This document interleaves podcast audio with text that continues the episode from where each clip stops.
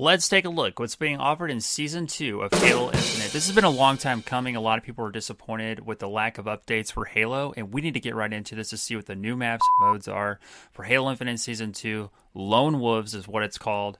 I think overall it's good that they're getting an update. 343 Industries needed to do a lot here to get updated. They've updated with rotating playlist and other things, and they've also added two maps just to get right down to it. Are the two maps enough? Well, we could argue that that it's not enough, but at least they are doing something here. They're playable right now, so as of this video, you should be able to go play that. But season two is now available, so that's the good thing. So you're gonna be able to check those out. Those two maps are one for an arena map and a big team battle. Catalyst is the new arena map, and it's slightly overgrown Forerunner facility with a gravity hammer that you're going to be able to run around and have. There's also a new desert map, Breaker, you're going to be able to play on a big map and do a lot of cool stuff from that perspective. There's also the Spartan Last Standing mode, which is basically the answer for Halo Infinite and Battle Royale and what they're going to do there. It has a lot of excitement. You have some extra lives in that mode in comparison to a normal Battle Royale, so that is definitely a good mode that they have added. I think a lot of people will find it a lot of fun.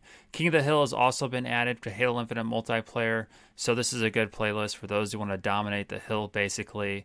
Last Spartan Standing and King of the Hill are kind of similar in the aspect as their answers to Battle Royale and what they wanted to do here. They did did, did new do need to do something here. They had to do something. If they didn't do something, it would hurt. Now, don't forget, Battlefield had trouble putting Battle Royale in and basically couldn't do it. So at least Halo is trying that. And they wanted to focus most of their resources on getting that type of mode, Last Spartan Standing in there. There's also Land Grab, where you got to gr- grab points on a map, with scoring points and stuff like that. A nice little civilization type play. There's a new Rumble Pit playlist, just goes through a whole bunch of stuff. Eight players focus on what 343 calls base game modes. that's good if you're just a traditional Halo player.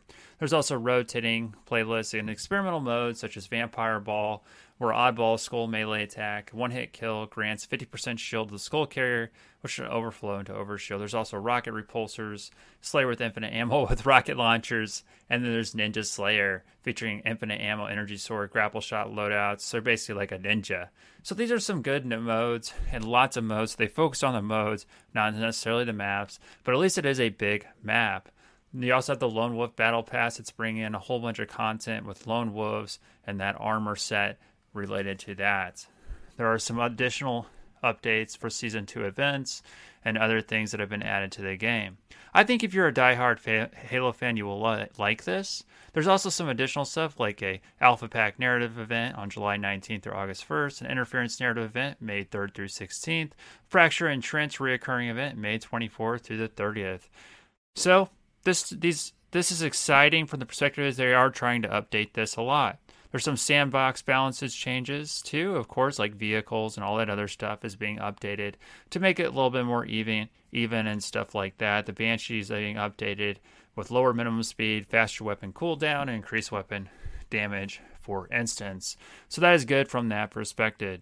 Perspective. So I think overall, it's a good update. They could have obviously done more maps. It's more disappointment there on my end um, because I did want to see more maps, and I think most people would agree from that standpoint. But it does look like they are trying with this Lone Wolves expansion for season two, and it does have a lot of potential from that perspective.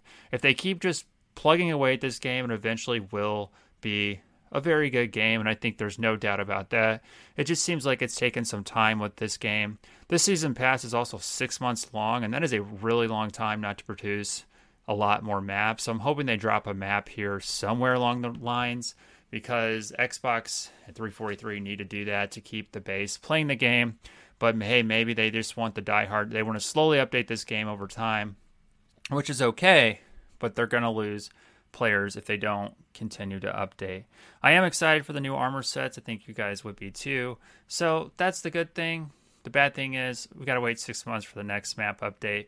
But again, in summary, you're getting a new 100 tier battle pass, which just want to just mention that. So that's a good thing. You're getting Catalyst Arena and Breaker, King of the Hill, Land Grab, six last Spartan standing modes, Interference Alpha Pack, new 100 tier battle pass, like I said, Fracture Entrenched, Campaign Network Co op eventually. Uh, that will be a late thing. So they are adding that. So that's a good news. New modes, new sandbox, new narrative events, new fracture events. So kind of like Destiny. Forge will be an open beta. So that's also a thing they've been waiting to put in there. and there'll be quality of life improvements and campaign split screen co op eventually. So that's their goals for this. So eventually they're going to put that stuff in here for season three, but season two, we're left with this. All right, I'll see you guys on the flip side. Hit the like button to help with the algorithm. Thanks, guys.